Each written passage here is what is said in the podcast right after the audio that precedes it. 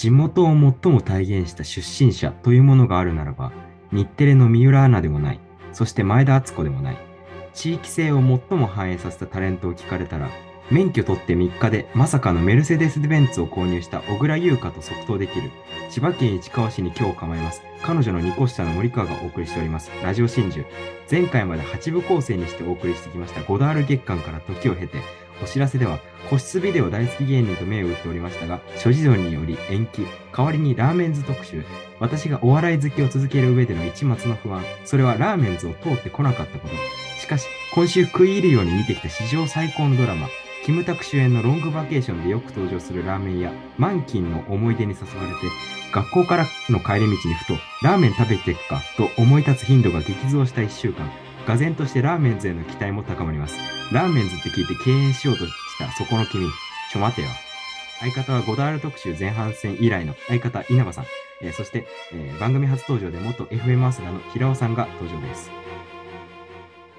えー、早稲田山荘ラジオ真珠です。この番組は FM アスダのメンバーをお招きしてトークする番組です。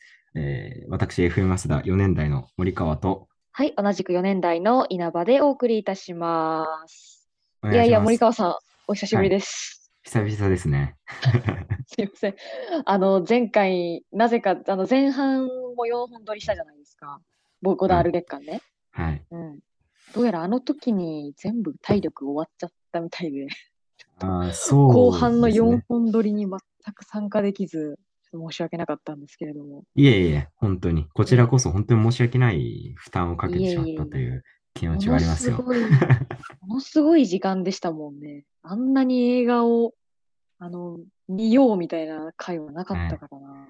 いや、本当にもう、で、それでもう疲れちゃって、後半も結構、なんか見てこなかったやつとかいて意外と、僕もなんですけど、あのえ、もう一回お課願いし題映画、もう一回お願いします。課題映画をさ、あの、全然見てないやつとかもあったんで、あの、はいはい。ほ本番になっても、なんでちょっと盛り上がらなかったとこがあったりしたんですけど。もうその反動から今はもう、あの、論破系を見てますね、今。あと1話まで来ましたね。えっと、論破系はあれですか ?FOD か何かですか？ああの、FOD もない、ないんですよ。で、はあ、え、今論破系ないんだ。いはいはい。今もう、へツタヤぐらいですか？ツタヤか違法？ぐらい。え。もう、ツタヤって今どんどん撤退してますよね。その貸し DVD そうそうなんですよ。そうなんですよ。そうなんですよ。最寄りのも潰れたし、うん。そうそうそう、最寄りのもないし、あと、高田馬場のツタヤもなくなってしまって、ちょっとショックが。大きいんですよね。うん、そっか、今、論破系。ってことは、キムタクなっていい話が今出たじゃないですか。はい。今、キムタクの話を森川さんが出してたんですけど、その、実はね、はい今から話すラーメンズのにもね、キムタはクの要素がちょっとあるんですよね。あるんですか？そう、それご存知ですか、いや、全然知らなかったですね。キムタク、あかっこいいなと思って見てましたけど、ずっと。いや、かっこいいですよね。そう、かっこいいんですけど、ちょっとね、これから話す内容、ちょっと、ね、触れることもあるかもしれない。マジっすか？はい。はい。どうしますか？私もう話したくてうずうずしちゃってるんですけど、ゲストの方、はい。どうしじゃあますか、呼んじゃいますか？お呼び、お呼びしまお呼びしましょうか。じゃあ、はいこの方です。えどうも、えー最近ちょっとね、寒い日も続いてね、そろそろ冬なんじゃないかっていうお話もありますけれども、今年はね、あの、秋が短かった以上に夏がとっても長かったですよね。長くてすごい暑かった。えどれくらい暑かったかっていうと、なんでもあの夏の虫、セミが鳴けないくらい暑かったんだそうです。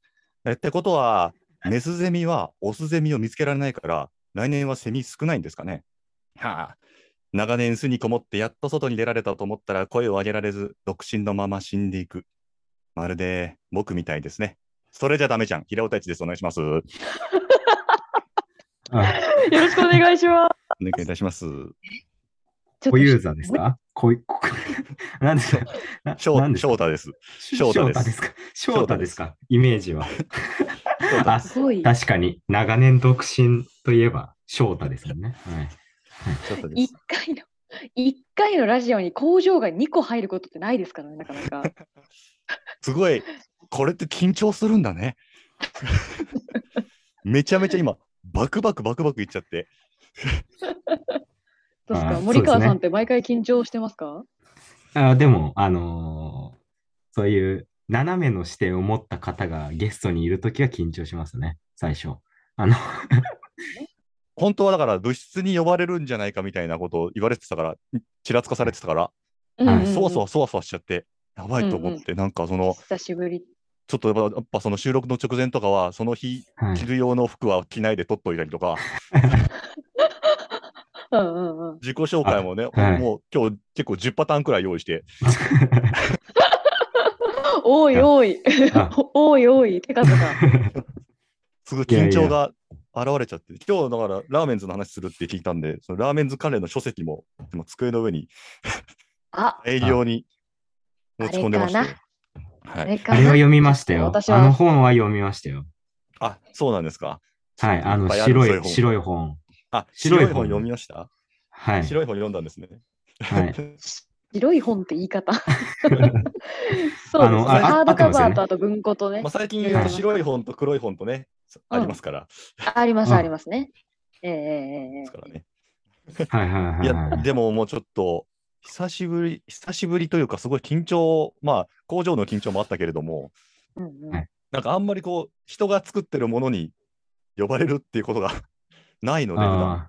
はいはいはい。ないの、ねないので普段っていうか、もうなんかその、普通の会社員が何を言ってるんだって話なんですけど、はいいや、でもその平尾さんは。うん平尾さんご自分で、あの、ご自分というかあの相方の安藤さんと一緒にラジオやられてて、多分、そちらであのゲストと話すっていう方が頻度的には多いですよね。そう、そうですね。その、うんうん。大学、ラジオサークルを終わっても、まだ惨めったらしく、ラジオっぽいことを、おきとしてるんですけど、うんうん。それにね、あの、なんか人呼んで、それと喋って、僕がなんかこう、いろいろ決めてやるってことの方が多いんで、今日はその、何も見えないまんま呼ばれて、はいラーメンズですとだけ言われてるんで、そうですね。まあ、大丈夫だと思いますよ。平尾さん。あと、ポッドキャストでしょ？いや、そうなんですよ。残るんだよね、これ。残る上に誰でも聞いちゃうんでしょ？はい。あの、永久に聞きますね。はい。本当に怖いわ。ほんきほん震えてる、今。本当に震えてる。いやだからそ外部に向けての話を意識しなければいけない怖いですね。でもまあちょっともうこれからは2人で30分くらいね、2はい人でこれからね、やってもらうってことで、稲葉さんと。いやそうですね。うん。ね。僕はここからもう黙るんで、2人で。あいや、その、は。あれダメです。よでも俺ももうダメですよ。だってもうこれで終わる。あともうだって、ブーって音鳴って。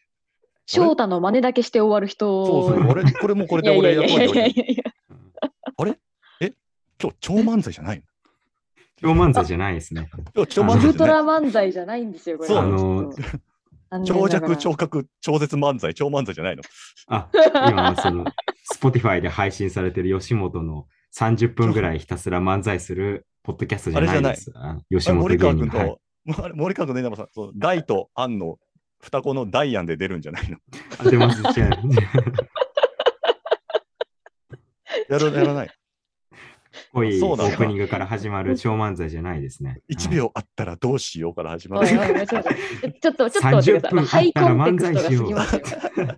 一応のいくつか、いか超超超漫才すごい練習してきたんだけど、今日。置いてかないでもらって、あの今完全に目の前が真っ暗になっちゃったの失で、礼しました。はいはいはい。一旦ね、あのはい軌道を修正していきたいんですけれども、あの、ラーメンズですね。うん。はい。ラーメンズですね、今回は。えー。あの、僕はちょっと通ってこなかったんですよ、ラーメンズを、実は。。おーへで、なんかでも見たことあった記憶でたどると、あの、うん。に日本語講座、日本語講座か、の、ーはいはいはい。あの、あれの音声だけ使って、それとアニメ柄のなんかと混ぜたような動画をちっちゃい頃見てた、あの、千葉市が佐賀のやつ見てた記憶があって、はい。面白いフラッシュのね。うん。はいはいはいはい。そういうなんかこう、ネット文化とこう、親和性が高かったんじゃないかっていうようなイメージがあって、なんか、うんうんうんそれ全体、割となんかこう、通ってこなかったから、そのラーメンズに触れられなかったんじゃないかと僕はなんとなくずっと思ってきたんですけど、あの、ああ、そのもうネネット文化自体にあまり触れてこそうそう、なんかにニコニコとかと結構親和性が高かったりするようなイメージがあって、そういうとこってやっぱあるんですかね？あの、出会いみたいな。ああ、ラーメン、ラーメンズはそこでネットで出会う芸人っていう。ああ、でもそう、リアルタイムじゃないから、割と。そうだよね。はい。我々世代からしたらね。そうですね。え、平尾さんはちなみにどこからラーメンズを知ったんですか？もう、まあ、俺も YouTube だね。YouTube に、あれだよね、その我々がラーメンズとの出会いの話をするときはもう完全に違法動画の話をするあ。そうですね。あの、あの時今ははね昔なんですけど今となっては、今となってはあれは違法動画だったななって思うんですけど。YouTube で小学5、6年くらいの時かな、あ、結構早いな。に、あの、うん日本の形っていうラーメンズの小林健太郎とがやってるそのビデオプログラムがあって、日本のいろんな文化を外国人に紹介するっていう体で結構いろんなデタラメを流すビデオプログラムがシリーズでいくつかあって、はい。その中のうちの一個の土下座日本の形土下座っうん。ていうその土下座の正しいやり方講座みたいな動画を見たのが最初でしたね。あれが最初で、じゃあ、並木橋作品が最初だったんですね。そうです。。並木橋出身の並木橋出身だったんです並木ね。林か？並木橋並木林。え、あ、そう。その映像の作ってるチームの名前が確か並木橋、うん並木林みたいなあユニット名なんですよね。ええうんなんかユニットが多い、いろいろやってますよね、ラーメンズってね。多いかもね。他の芸人より多いかもね。あ、そうですね。その小林健太郎が割とこう起点となっているユニットが多いというか、うんえうんっと、例えばその、何ですかね、あのチョコレートハンターですとか、うんあとは、えっと小林健太郎が、えっと、コントからあのさらに飛躍してお芝居をやる、えっと、あれですね、KKP っていうプロジェクトがあって、えっと、そこでお芝居を作って何作品かで DVD になったりとか、はいはいはい。はい。で、そのもちろん映像の方に。で、ソロでも活動してるし、でもどんどんどんどん肩書きが増えてく芸人としてね、あの結構有名な部類ですけど。うんうん、劇作家スラッシュパフォーミングアーティスト。そうそうそう。パフォーミングアーティストって一番、ああ、うんいいなっていうまとめ方ですよね。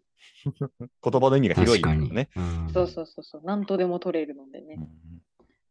うん稲葉さんはなどこなんですか？どこ出身の方なんですか？ああ、私ですか？私はですね、あの演劇部にあの高校の時に入部したんですけど、そこの先輩に、その、ラーメンズっていう面白いコント師というか芸人さんがいてっていうふうに教えてもらって、うん。で、同じく、あれですね、もう今は、今となっては公式が上げてくれてますけど、その時代はまだあの、うん。YouTube に公式が上げてなかったので、なんかね、あの有志の方にね、全員でね、上げてくれている に触れて、で、確か、あのーまあ、銀河鉄道の夜のような夜っていう演目だったんですね。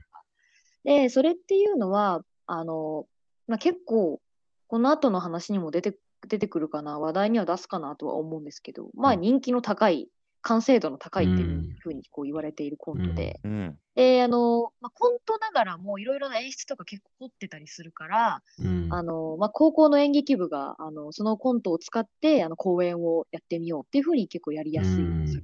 それで、えっと、見始めたっていうところがきっかけで、そっからもう、高校1年から2年にかけて、もう、もう1本ほぼほぼ暗記するぐらいリピってみたりとか、えーああ、それぐらいでもまあ、わかるわかる。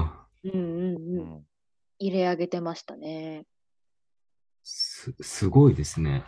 もうめ熱狂的なファンですね。本当に。そうです。けど結構カルト的な、カルト系のファンがつきやすい。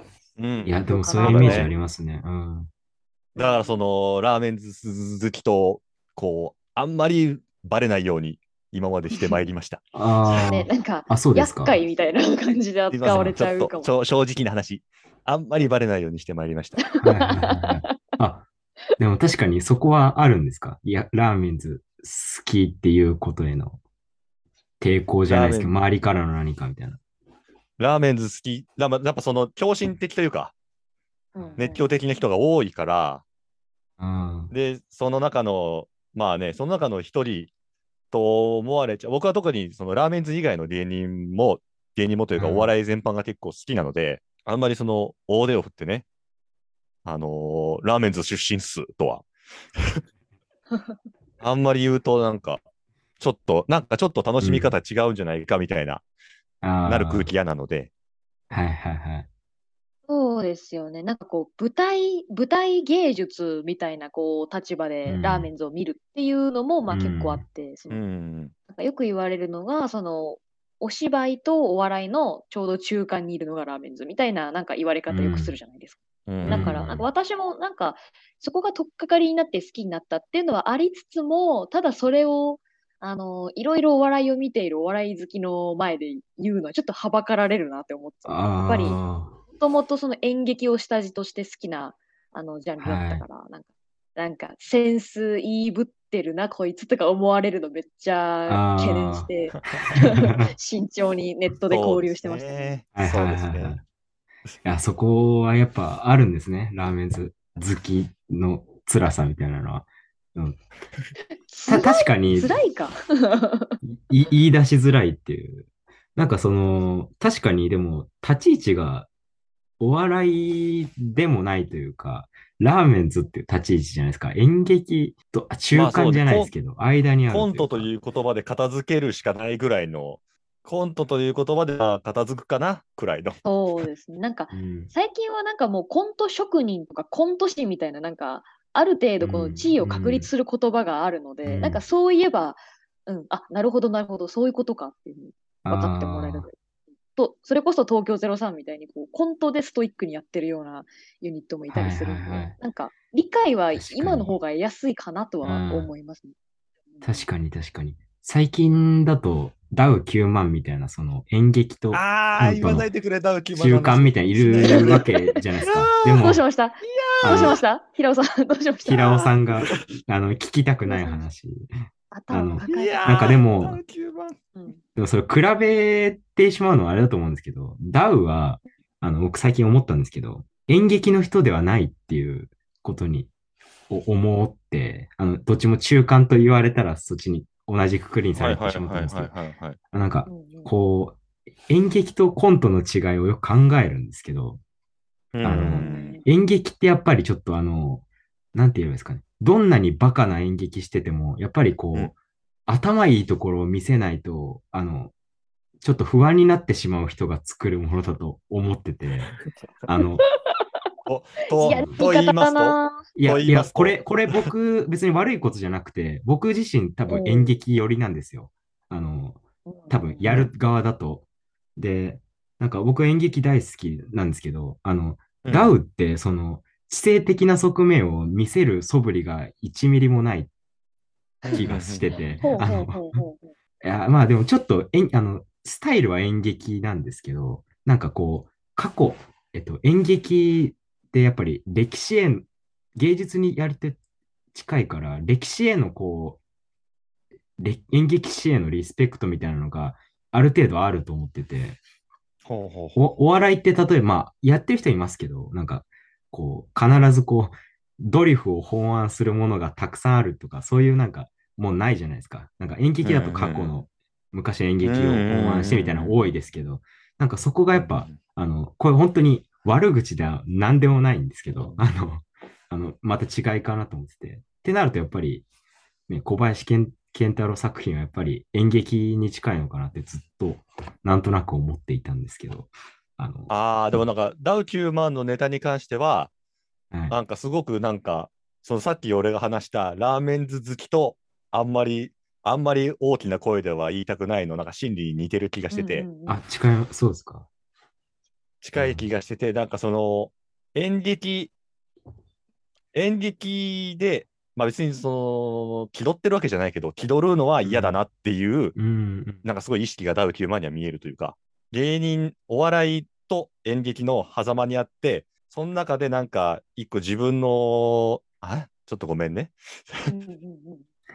お笑いと演劇の狭間で、その演劇に触れて、その他のお笑い芸人と差を見せるよりも、それ以上にやっぱそのなんか演劇とお笑いの狭間にいる芸人へのコンプレックスがある気がして、ああれ？なんかあ、確かに。うん。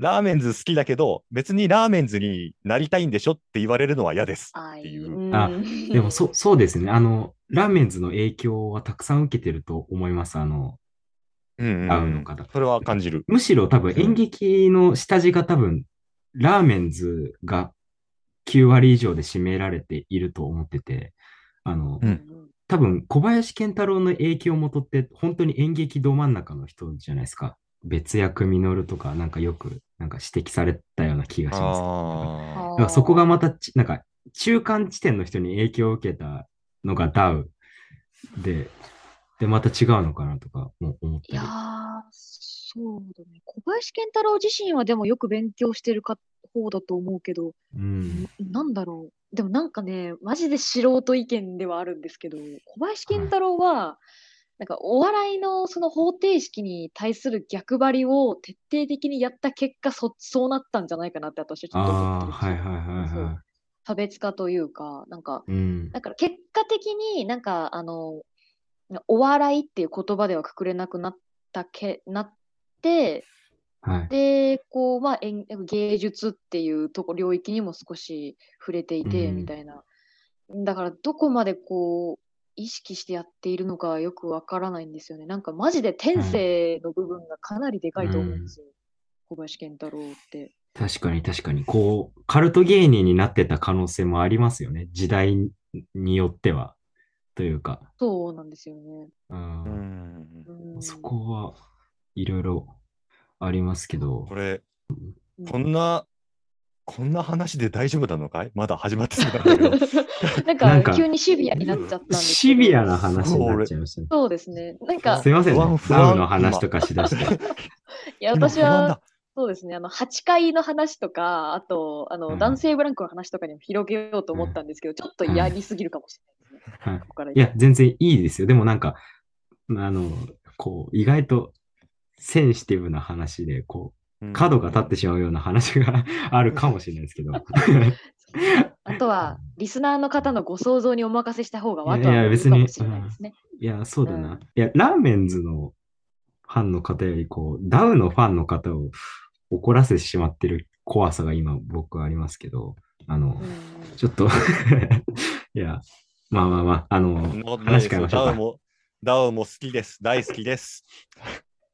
応援してます。でもあれですね、それまた別の問題ですよね。割とあの、前喋りましたけど、平尾さんのうんあのラジオで、ベルリンの鏡で、なんかその、はい。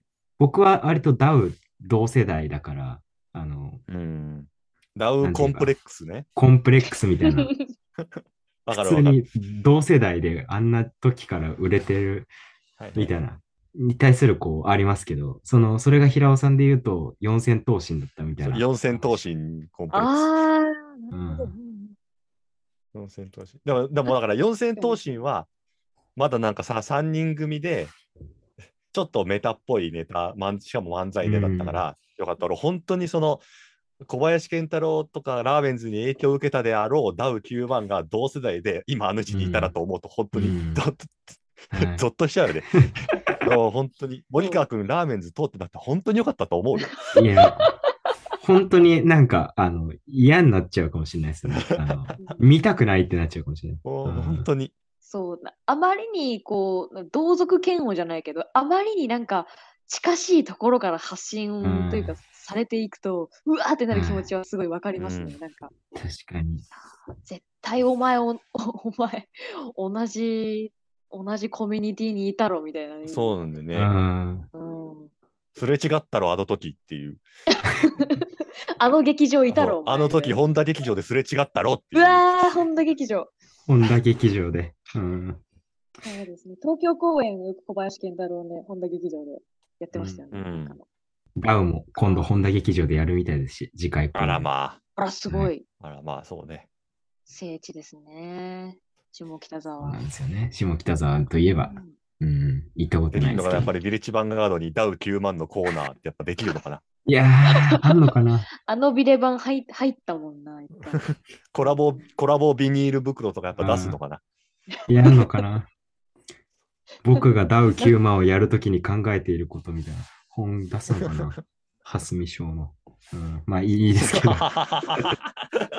僕がダウ9万をやるために考えていることを かん僕がダウ9万をやるために作った美術展、ね。あの、本当にいいんですか？ヘイトがやばいっすよ、多分。いで、ヘイトじゃ、全くヘイトじゃない。や、そうじゃなくて、あの、リリスナー側から、おい、なんだなんだっていう。いやでもそこまで言ったら、らもう大好きになりますよ。そこまでオマージュをしてくれたら。はい。俺、までオマージュ俺、俺持ちたいよ、園田さんのビニール袋。いや、何ですか？それダウのメンバーですよね。そうなんですよね。園田さんのプリントされたビニール袋持ちって、昔あのあの、片桐仁の絵がプリントされたビニール袋っていうのが見ればね、配布されて、えー、そうだった。もらいに行ったものですけども。えうー俺、そうなの？俺まだコントの話一個もしないけど。え、、そうなんですよ。俺今日さ、今度さ、なんかや、一応やるにあたっはい。て森川君なになんか、はい。これとこれのこれは、あこれのコントは見ていてほしいなっていうの送ったじゃない、3つぐらい？はいはいはい。送ったけども、俺、本当は、あの、喋りたいコント15個くらい持ってきてるんだけど、ああの、後半におすすめコーナーみたいなのも、あの、あお願いす。なるほど、そうなんですね。はい。あ、そうだったんですね。すいあません、全先が然知りました。これは、あの、もう一回できやりましょうか。あの、あ延長してって感じ。もう少しじゃあちょっと喋りましょう。あの、はい。なんだ？一旦じゃあ、その、小林健太郎のコントっていうものは、どういうものなのかっていう、ちょっとめちゃくちゃ漠然とした話ですけど、うん。なんか、うん。どういうところが、あの、刺さりました？その、ポイントみたいなとこありますか？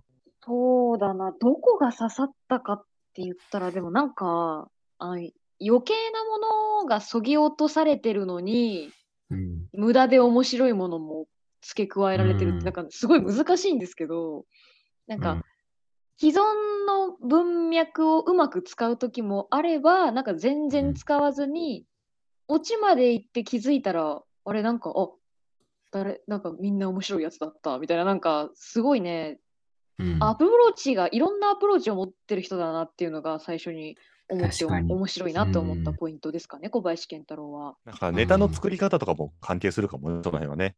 ああ、そうですね。なんか、あの人はあの、オチから作って、そのオチに綺麗に行くための道筋を作ってから、他のなんか、うん。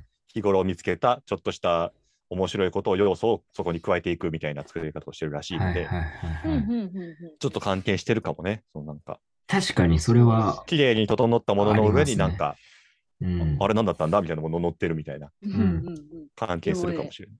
あのめちゃめちゃ影響を受けるんですよ。あの演劇部って言ったじゃないですか、私。うんあの高校の時に脚本も書いたことがあるんですけど、うんその小林健太郎のやり口をあの全くトレースしたやつで一本書いたことがあったんですけど、うんそのまあ細部のなんかあらみたいなのは、まあ、まあその修正はしていくんですけど、やっぱりオチから考えたりとか、あと、あの日頃のなんか言葉、面白い言葉遊びとか、言葉の引っかかりとか、あれっておかしくないみたいなやつを、そこの隙間隙間に入れ込んでいくことで、なんかこう、あの、長いコントというか、なんかオムニバス、暗転を、暗転までの時間をなんか一本のコントみたいな感じにして、こう、うんで、飽きさせずに進んで作っていこうみたいな構成でややったことがあったんですね。やり口的な部分が多分私にとってその舞台を好きでやっている側の人間としてかなり惹かれていたのかなっていうふうに。うんう思いますん。うんうん確かに。僕は逆に演劇に触れたことがなかったので、あへえ、そうだったんだ。今もそんなに詳しくはないですけど、そのなんかラーメンズを布教した人が演劇にはまって、何個か演劇に連れてってもらうみたいなことは、逆輸入的なものはありましたけど、はいうん演劇自由はずっと触れたことがなかったので、その長尺のコントみたいなのを見るのが初めてだったんですよ。ラーメンズで。うんはいそれこそ銀河鉄道の夜のような夜とかね。あれうん20分くらいあるやつ。ああれ見るのが初めてで、あこ、こんな長いコント、それこそレッドカーペットとかやってた時期なんで、あー、短いネタブームの時がありました。あったんで、そうある、そうですね。あこんな長いお笑いがあるのかっていうのと、で、やっぱ、俺はやっぱそのパターンの多さだよね。そのその日の体調によって合うネタがうん。変えられるめっちゃわかりまます。めっちゃわかるな。体調によって見たいコント。なんかそのラーメンズっぽい芸人って、まあまあいるというか、うん。あのちょっと演劇の匂いもするようなあのコントをする人たちって、あのうん何人かいるかもしれないんだけど、その中でもそのなんか、あのパターン数を出せる人ってあんまりいないかなというか、うん。うんうんあんまりすじ実はそんなに少ないのかな。なんかシチュエーションはいっぱいあるけど、ネタの構造的にここまで違うものを出してくる人って意外と珍しいかもなっていう感覚が確かに。今してますね。うんなんかこう、一本一本、こう、一個こうコンセプトじゃないけど、構造が一個ありますよね。なんか本当にすごいですよね。それもう、大変だろうなっていうか。ううんん。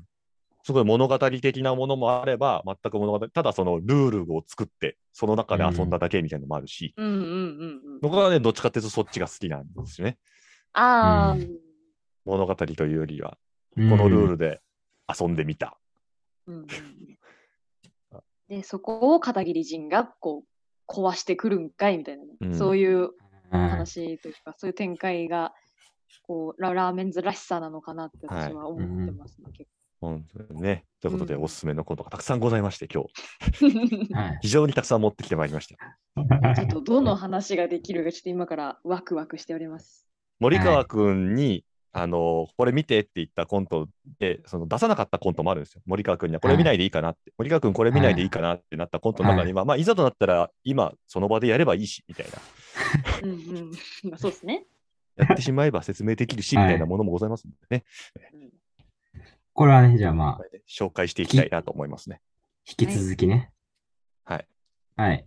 じゃあ、また次か、あの、お願いします。夜が広がる星の瞬きと地面の間は甘く透明なかぐわしさで満ちている美しい夜行性の虫たちがリクエストするもしもしお嬢さん、この辺りの空気を全部包んでいただけますか？贈り物ですか？ええ、あなたへの。早稲田山荘ラジオ真珠